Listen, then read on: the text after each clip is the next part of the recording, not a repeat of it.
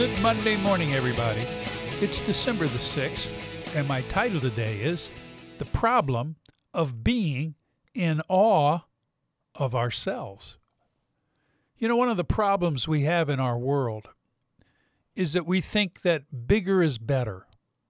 So many try to prove to others and the world that they're great by building the largest mansion or having the biggest company or driving the most expensive car or being the richest person in the world, which, by the way, if you don't know, is Elon Musk, who is the wealthiest man in the world, and number two is Jeff Bezos.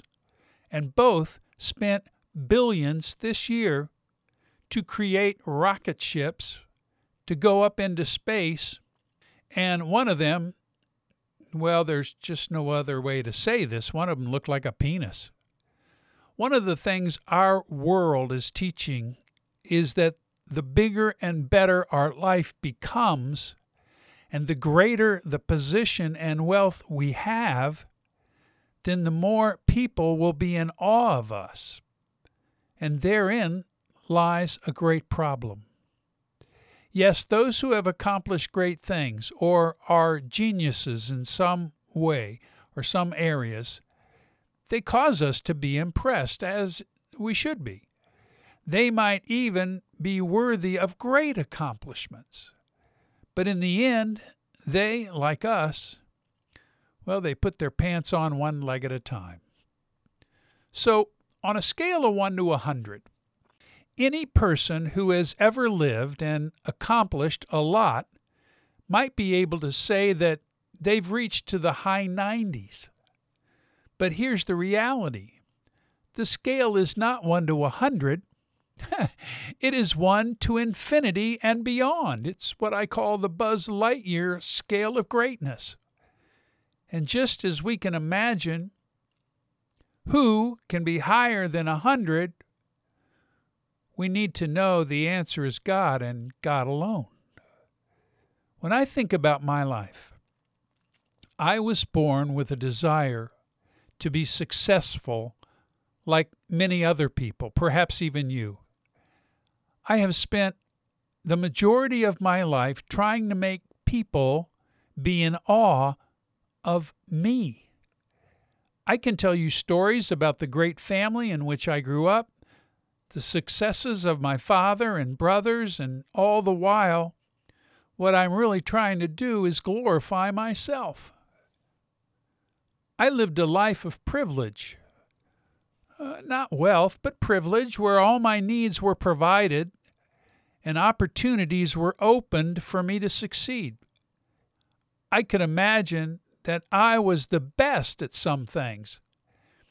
And I would take every opportunity to tell you my stories with the motive of you thinking higher of me than you should. But there was a fault underneath that, which would bring me down. As much as I wanted to be thought of as a great person, there was my hidden sexual sin and addiction to pornography. A gap developed between the person I wanted to be thought of and the person I really was behind the mask. Now, this started when I was about 11 or 12 with my first glimpse of pornography, and it grew deeper and more evil until the age of 52. God orchestrated the events that blew my life up and revealed what a pathetic man I really was. I was an adulterer. I was addicted to porn and sex. I was a pastor for 26 years with an eroding imaginary presence that had been fooling many people, and most of all, my wife and my four children. And the core problem that I had was not my addiction to porn. The core problem that I had could be your core problem as well. I was desiring awe for myself. And as long as that continued, the Lord was trying to show me that I am not, nor ever will be, worthy of awe. Because really, the only one who is truly deserving of awe, who is truly awesome in every way, is God. And I think this is our core sin wanting for ourselves the awe that only God deserves. I think that was Satan's core sin, and it very well might be ours as well. Now, I can best communicate this concept to you by using the Apostle Paul as an example. In 2 Corinthians 11, Paul boasts of who he was, his heritage, and his accomplishments. And at the end of the chapter, he says this But if I must boast, I will boast of the things that show my weakness. And then Paul had an experience like no other. He actually was taken up into heaven. Now, he didn't know if it was a dream or a vision or it actually happened to him. However, the things he saw, which he describes as, quote, the surpassing greatness of the revelations, end quote.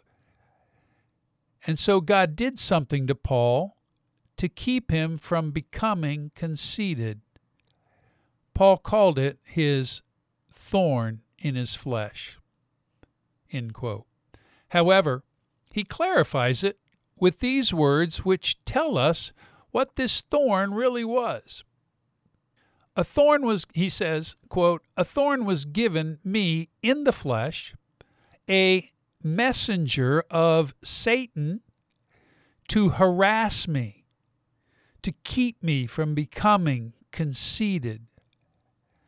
The word he uses and is translated as harass, which could be mild harassment or severe harassment, but it could also be translated tormented. This messenger, I believe, was some kind of demonic influence tormenting Paul because it was a messenger of Satan. Tormenting Paul so that he would not be conceited because of the things he saw in heaven. I mean, after all, God didn't want Paul sitting around with the other apostles, and while they're boasting about the people that they healed or the miracles they had done, uh, then Paul could trump them all by saying, Sure, guys, that's nice, but guess what? I've been to heaven. The purpose of this demonic thorn that was continuing to torment him was essential if God was going to be able to use him for the works that God had for him. And he says it this way quote, Three times I pleaded with the Lord about this, that it should leave me. But he said to me, My grace is sufficient for you, for my power is made perfect in weakness. We should memorize that. Let me say it again. My grace is sufficient for you, for my power is made perfect in weakness. Now, let me ask you a serious question Is it possible that porn is our thorn? That God has given us a free will and we've chosen porn over God? Or we've allowed porn to be our God? bowing to it regularly, giving ourselves to it. I believe God can use porn as our thorn to remind us of this truth that His grace is sufficient because His power is made perfect in our weakness. You know, if there's one thing I've learned with absolute certainty is that I am weak and I have weaknesses, and I have brokenness. Porn is my thorn, and I could not pull it out.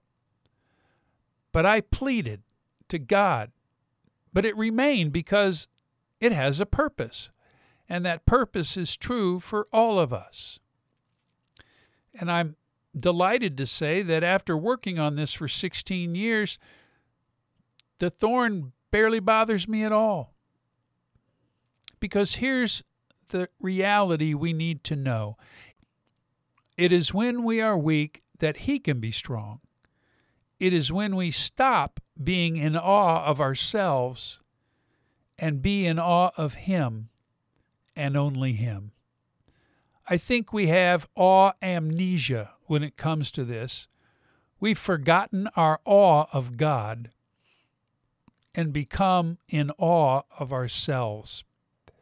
Now, I'm going to continue this idea this week and teach you some of the stories which I believe will help us return to our being in awe of God. This is John Doyle with 180 Podcast. God bless you, my friends. I hope you have a great day in the Lord, and we'll look forward to talking with you again tomorrow. Take care and goodbye.